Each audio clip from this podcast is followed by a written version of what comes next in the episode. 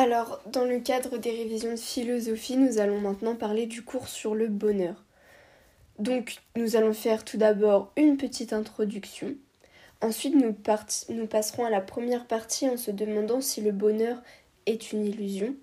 Et enfin, s'il dépend de nous d'être heureux. Tout d'abord, nous allons définir le bonheur. Pascal dit que tous les hommes cherchent à être heureux, quels que soient les différents moyens qu'ils emploient, Et ainsi, la volonté ne fait jamais la moindre démarche que vers cet objet. Donc c'est une citation. Et ici, la volonté, c'est la capacité à faire des choix. Donc ainsi, tous nos choix sont mués par le fait d'être heureux. Nous cherchons à être heureux. C'est le motif de toutes nos actions. Et il souligne ici des paradoxes qui sont liés au bonheur. La recherche du bonheur est universelle, mais les moyens qu'on utilise pour être heureux sont particuliers, c'est-à-dire qu'ils ne concernent qu'un groupe d'individus, quelques individus. Ainsi, les représentations du bonheur sont subjectives. Le deuxième paradoxe c'est si tous les hommes recherchent le bonheur, c'est qu'ils ne le possèdent pas. Désirer être heureux, c'est donc avoir conscience qu'il nous fait défaut. Cela soulève une question peut-on atteindre le bonheur? Mais avant toute chose, nous allons chercher à le définir. La définition purement formelle du bonheur est l'état de satisfaction totale et durable, qu'il faut distinguer du plaisir et de la joie qui sont ponctuels et éphémères. Mais quel contenu après va-t-on lui donner? Comment atteint-on cet état de satisfaction totale et durable? Donc comme on l'a dit, cela dépend de la sensibilité de chacun, donc des représentations que les personnes se font du bonheur, mais aussi des circonstances extérieures qui vont venir influer sur la vie de la personne. Donc, le bonheur dépend de la sensibilité de chacun, mais il est aussi tributaire des aléas de l'existence. C'est ainsi que, selon Kant, il est un idéal de l'imagination. Donc l'idéal, c'est l'idée d'une perfection absente de l'expérience, c'est-à-dire que nous n'avons jamais fait l'expérience du bonheur, alors nous l'idéalisons, nous imaginons cette, perfection. Donc maintenant, nous allons passer à la première partie en se demandant si le bonheur n'est qu'une illusion, c'est-à-dire que nous désirons être heureux, c'est-à-dire ressentir un bonheur total, mais est-ce que ce bonheur peut-il vraiment être total et durable? Donc dans cette partie, nous allons étudier trois auteurs, Schopenhauer, Pascal et enfin Descartes. Donc tout d'abord, Schopenhauer dit que le bonheur n'est qu'une illusion puisque le désir humain est insatiable, il est infini. Et il le compare au supplice du dono des Danaïdes. Donc ce sont des femmes qui avaient été condamnées au tartare et qui, pendant toute la durée de leur peine, donc pour l'éternité, doivent remplir un tonneau qui est percé. Et donc cette tâche est vaine comme le son est, un, et infinie comme le sont nos désirs. La satisfaction des désirs est donc éphémère. Sitôt qu'un désir est assouvi, un autre renaît. Et si on peut le comparer au syndrome du collectionneur qui désire ardemment acquérir un objet, mais dès que celui-ci est en sa possession, il va se mettre euh, à la recherche d'un autre objet pour compléter sa collection et ne prend pas le temps de profiter du plaisir que pourrait lui apporter l'acquisition de cet objet. Ensuite, l'homme succombe à l'ennui et se lasse lorsqu'il obtient l'objet de son désir. Et donc ici, on a une comparaison avec un pendule qui oscille constamment entre souffrance et ennui, c'est-à-dire que l'homme oscille entre la souffrance de ne pas posséder l'objet de ses désirs, donc de ne pas pouvoir combler ses désirs, et l'ennui, une fois qu'il a possédé ses désirs, qu'il a assouvi ses désirs et qu'il possède l'objet qu'il voulait, il va s'en lasser et être déçu puisque par exemple il peut ne pas être à la hauteur de ses attentes puisque on peut idéaliser l'objet de nos désirs et s'apercevoir au final, quand on le possède, qu'il n'était pas aussi bien qu'on l'attendait. Donc, au final, assouvir ses désirs n'apporterait pas le bonheur, mais plutôt un état d'ennui, d'insatisfaction. Et c'est encore plus vrai avec notre société d'hyperconsommation qui nous fait toujours vouloir quelque chose de meilleur. Donc au départ, un téléphone servait seulement à téléphoner, puis on a rajouté d'autres, applications qu'on a fait évoluer, qu'on a développées au fur et à mesure, et avec les mises à jour qui rendent constamment notre téléphone portable plus performant, la version euh, précédente, antérieure, ne nous satisfait plus. Il y a une volonté d'aller toujours vers le meilleur. Et cette volonté est, comme on l'a vu, infinie, insatiable. Et enfin, la satisfaction d'un désir entraîne la, la contrariété de certains d'autres. C'est-à-dire que nos désirs ne sont pas forcément tous orientés dans le même sens. On peut vouloir quelque chose et son contraire, c'est ce qu'on appelle le dilemme. Et si on peut prendre l'exemple du dilemme cornélien, lorsque un des personnages d'une des pièces de Corneille, donc dans le Cid, doit choisir entre venger son père et sauver son honneur, mais perdre la femme qu'il aime, ou bien rester avec la personne qu'il aime, ne pas assouvir sa vengeance, mais euh, briser l'honneur de son père. Et on peut le ramener à notre échelle de lycéen, par exemple. Nous avons, par exemple, envie de s'amuser, de faire la fête, mais en même temps d'avoir une bonne note à notre bac. Et les deux ne peuvent, peuvent être compatibles si on arrive à trouver un certain équilibre. Mais par exemple, si on révise beaucoup, cela nous empêche de nous amuser et de faire la fête. Et à l'inverse, si on fait trop la fête, cela peut nuire à nos révisions. Tous nos désirs ne sont pas dans le même sens et quand on en satisfait un, on doit forcément en contrarier d'autres. En Oui, en contrarier d'autres et c'est faire des compromis. Mais faire des compromis, on le comprend, ce n'est pas un état de satisfaction totale. Donc, selon la définition de l'opinion commune, on ne peut pas accéder ainsi au bonheur. Donc ça, c'était les arguments de Schopenhauer. Maintenant, nous allons euh, nous intéresser aux arguments avancés par Freud. Freud nous informe que la plupart de nos désirs sont inconscients. Nous ne les connaissons pas. Nous pouvons donc assouvir nos désirs conscients, mais ce ne sera jamais un bonheur total et en profondeur, puisque la majorité d'entre eux nous sont cachés. Nous n'en avons pas conscience, nous ne les connaissons pas. Ainsi, pour euh, accéder au bonheur, il faudrait faire un travail sur soi, un travail de psychanalyse pour en prendre conscience. Mais cela pose un problème moral. Est-ce qu'il faut assouvir ses désirs puisque nous avons vu que nos désirs inconscients sont les désirs que nous refoulons à notre conscience, qui ne sont pas acceptables pour notre conscience? Donc s'ils ne sont pas acceptables pour notre conscience, est-ce qu'ils vont l'être pour la société? Ne vont-ils pas chercher à nuire à quelqu'un? Nous nous intéresserons euh, au point de vue moral dans notre seconde partie lorsque nous étudierons Kant. Le second argument de Kant est que notre constitution psychique ne nous permet pas d'éprouver durablement le bonheur. On ne profite du bonheur que lorsqu'il contraste avec le malheur. Mais dès qu'il devient un état, alors il nous échappe. On le perd de vue. On, nous ne le ressentons plus à l'intérieur de nous. Vraiment, l'idée de Freud, c'est que nous ressentons le bonheur que parce que nous avons eu l'expérience du malheur en préalable et que à côté de ce malheur, l'état dans lequel nous sommes nous paraît plus joyeux, nous paraît plus léger et donc s'apparente au bonheur. Donc le bonheur est vécu, de manière épisodique, seulement après un épisode de malheur donc. Et il est plus facile, Freud le monde, de faire l'expérience du malheur, de la souffrance. Il dénombre ainsi trois types de souffrance.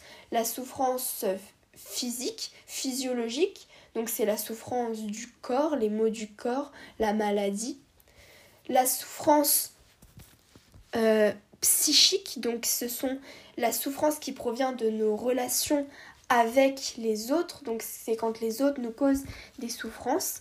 Et enfin, la souffrance issue du monde extérieur, extérieur pardon, qui peut déchaîner ses forces contre nous et ainsi nous provoquer du malheur. Mais c'est un malheur dont nous n'avons pas le contrôle.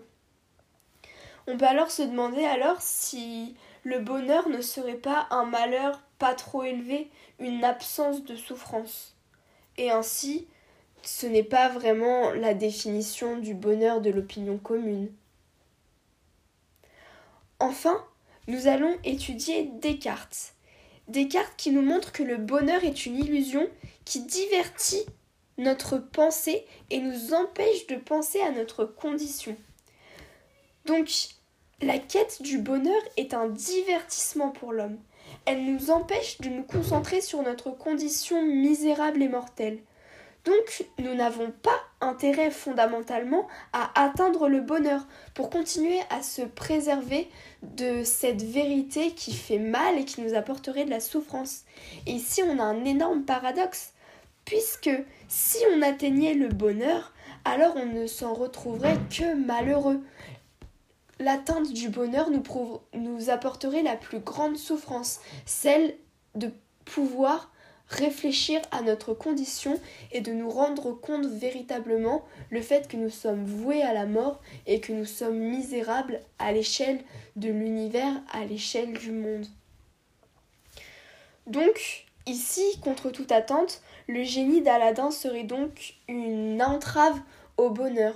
Si nous satisfaisions tous nos désirs et que nous n'avions plus à faire un effort conscient pour les atteindre, alors nous aurions le temps de penser à notre condition et nous serions malheureux. Le dernier argument de Descartes est le fait que si nous cherchons à être heureux, alors nous ne le serons jamais au temps présent. Et c'est ce qu'il évoque, c'est une fuite constante en avant, nous cherchons à être heureux dans le futur sans nous préoccuper du présent. Et donc ça, ça nous empêchera toute notre vie d'être fondamentalement heureux, puisque en nous concentrant sur la quête du futur, nous en oublions le plaisir et le bonheur que nous pourrions tirer du moment présent. Et ici, on peut prendre l'exemple d'une des fables de La Fontaine, l'homme qui courait après la fontaine euh, après la fortune, excusez-moi, et celui qui l'attendait dans son lit. Un homme, deux hommes donc, se décident à atteindre la fortune de deux manières différentes. Un le, la poursuit à travers le monde, fait nombre de voyages afin d'accéder à la fortune, donc c'est-à-dire au bonheur, à la chance. Et l'autre l'attend dans son lit, tranquillement. Il vit le moment présent. Et au final, celui qui l'a attendue dans son lit devient heureux et la possède, tandis que l'autre qui lui a couru après tout ce temps n'a fait que l'effleurer sans la posséder vraiment. En conclusion, le bonheur peut sembler une illusion, puisque nos désirs ne seront jamais totalement satisfaits. Mais, pour atteindre un semblant de bonheur, du moins ce qui s'en rapproche le plus, nous pouvons apprendre à les maîtriser, à les reformuler, afin d'atteindre le bonheur. Toutefois, il ne faut pas s'arrêter à cette vision pessimiste euh, du bonheur, puisque de nombreux, de nombreux auteurs nous ont démontré, nous ont apporté des pistes pour nous rapprocher de ce bonheur. Et dans cette partie, nous allons nous demander s'il dépend de nous d'être heureux et la manière dont nous pouvons justement apprendre à être heureux puisque étymologiquement, le bonheur revient à la chance. Euh, cela vient du latin bonum augurium. Je suis désolée, je ne parle pas très bien latin. Et donc, l'homme qui serait heureux serait celui qui bénéficie d'un sort favorable. Mais on peut se demander, est-ce que ce ne serait pas réducteur que d'associer le bonheur aux simples, circonstances extérieures. Cela nous enlèverait tout pouvoir dans notre vie. Cela nous, oui, cela nous enlèverait toute prise sur l'accès au bonheur. Et donc, nous allons faire un petit préambule en nous appuyant sur les propos d'Alain, qui nous montrent qu'on ne peut atteindre passivement le bonheur. Il faut le rechercher activement. Il faut déterminer ce qui nous rend heureux et mettre des moyens en place pour y parvenir. C'est donc un effort de réflexion véritablement et de volonté. Il faut donc prendre le temps d'introspection, se demander véritablement ce qui pourrait nous rendre heureux et réfléchir à ce qu'on pourrait mettre en place pour le devenir. Donc, on peut s'entraîner à être heureux. Il faut vouloir son bonheur et le faire. Les philosophes ont montré que pour apprendre à être heureux, il faut apprendre à bien désirer. Donc pour bien désirer, il faut savoir classer ses désirs. Et donc ici, nous nous appuierons sur les propos d'Épicure, qui définit un art de vivre dans la lettre Aménécée. Il classe les désirs selon plusieurs catégories. Nous avons les désirs nécessaires et naturels au calme de la vie, du corps et au bonheur.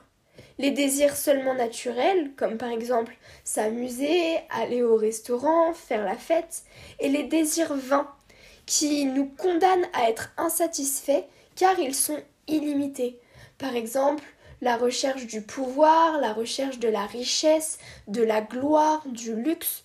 Et donc pour atteindre l'ataraxie, qui est une vie sans trouble, il faut éliminer les désirs vains et rechercher les plaisirs naturels, qui sont seulement naturels, avec modération, pour ne pas tomber dans la débauche.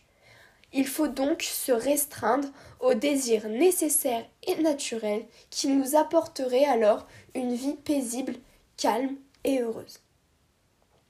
Mais il faut aussi faire un calcul réfléchi des joies et des peines. Tous les plaisirs ne sont pas à choisir. Par exemple, les plaisirs à outrance qui mènent à la débauche comme la consommation d'alcool, ou ceux qui nuisent à autrui. Le, désir de nuire à autrui ne doit pas être choisi. Et de la même manière, toutes les souffrances ne sont pas à éviter lorsqu'elles mènent à un résultat qui est bénéfique pour l'âme et ou le corps. Donc nous pouvons prendre par exemple à notre échelle l'exemple des révisions, qui sont peut-être parfois une souffrance puisque nous devons rester enfermés à notre bureau à réviser alors qu'il fait beau dehors. Donc ça nous apporte une souffrance sur le moment, mais au final, cela permet dans un premier temps d'avoir une bonne note et aussi de cultiver son âme, qui est le but euh, de toute existence et la manière dont on devrait rentabiliser notre existence pour les stoïciens, dont Marc Aurèle. Il faut donc faire preuve de discernement entre nos peines et les souffrances, euh, entre oui, nos peines et les plaisirs. Donc ici on appuyé sur les idées des épicuriens, donc qui suivent la doctrine euh, d'Épicure, qui est une doctrine eudémoniste, c'est-à-dire qui fait du bonheur l'ultime but de l'existence. Mais cet eudémonisme est aussi un hédonisme, c'est-à-dire qui fait euh, du plaisir le bien souverain, mais non pas le plaisir comme on pourrait le penser à première vue, le désir charnel, mais bien euh, les de, de l'âme, les plaisirs exactement de la paix de l'âme et de la recherche de la santé du corps. Et enfin, il faut se recentrer sur les désirs qui dépendent de nous, donc sur nos pensées, nos actions et nos volontés. Il faut changer ce qui dépend de nous et accepter ce qui est extérieur. Par exemple, si on prend la faim dans le monde, mon désir est de supprimer la faim dans le monde. Si je pense seulement mon désir supprimer la faim dans le monde, je serai totalement insatisfait ou insatisfaite puisque ce n'est pas quelque chose qui est de mon ressort fondamentalement. Mais je peux dire je désire aider pour euh, pallier à cette fin du monde et ainsi m'engager dans des actions humanitaires pour subvenir aux besoins des personnes défavorisées. Il faut changer ses désirs plutôt que l'ordre du monde, mettre ses désirs en accord avec le réel. Et ainsi, ce serait la seule manière d'accéder véritablement au bonheur. Le bonheur repose sur la maîtrise de soi et sur notre liberté intérieure. Donc de pouvoir dire non à nos désirs et de pouvoir accorder nos désirs avec la réalité. Mais ici, nous avons vu une définition sage du bonheur. Et suffit-il d'être sage pour être heureux? En effet, il faut se conformer à la morale, et ici c'est Kant qui le théorise. Seul faire son devoir nous rend dignes d'être heureux. La valeur humaine ne consiste pas à satisfaire uniquement nos désirs égoïstes. L'aspiration au bonheur ne doit pas être la fin suprême de l'existence. D'ailleurs, suivre son bonheur à tout prix peut nous condamner à l'immoralité. Donc nous pouvons prendre l'exemple de la série du mentaliste où le personnage principal se dit que pour qu'il puisse enfin être heureux, il doit venger la mort de sa fille et de sa femme. Lorsqu'il trouve le meurtrier, il le tue, mais cela ne lui apporte aucun bonheur et il a commis un acte immoral.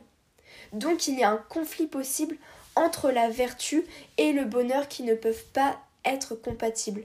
Mais selon Kant, il faudrait toujours choisir son devoir et la vertu, comme Jean Valjean dans Les Misérables, qui se dénonce afin qu'un innocent ne soit pas puni à sa place.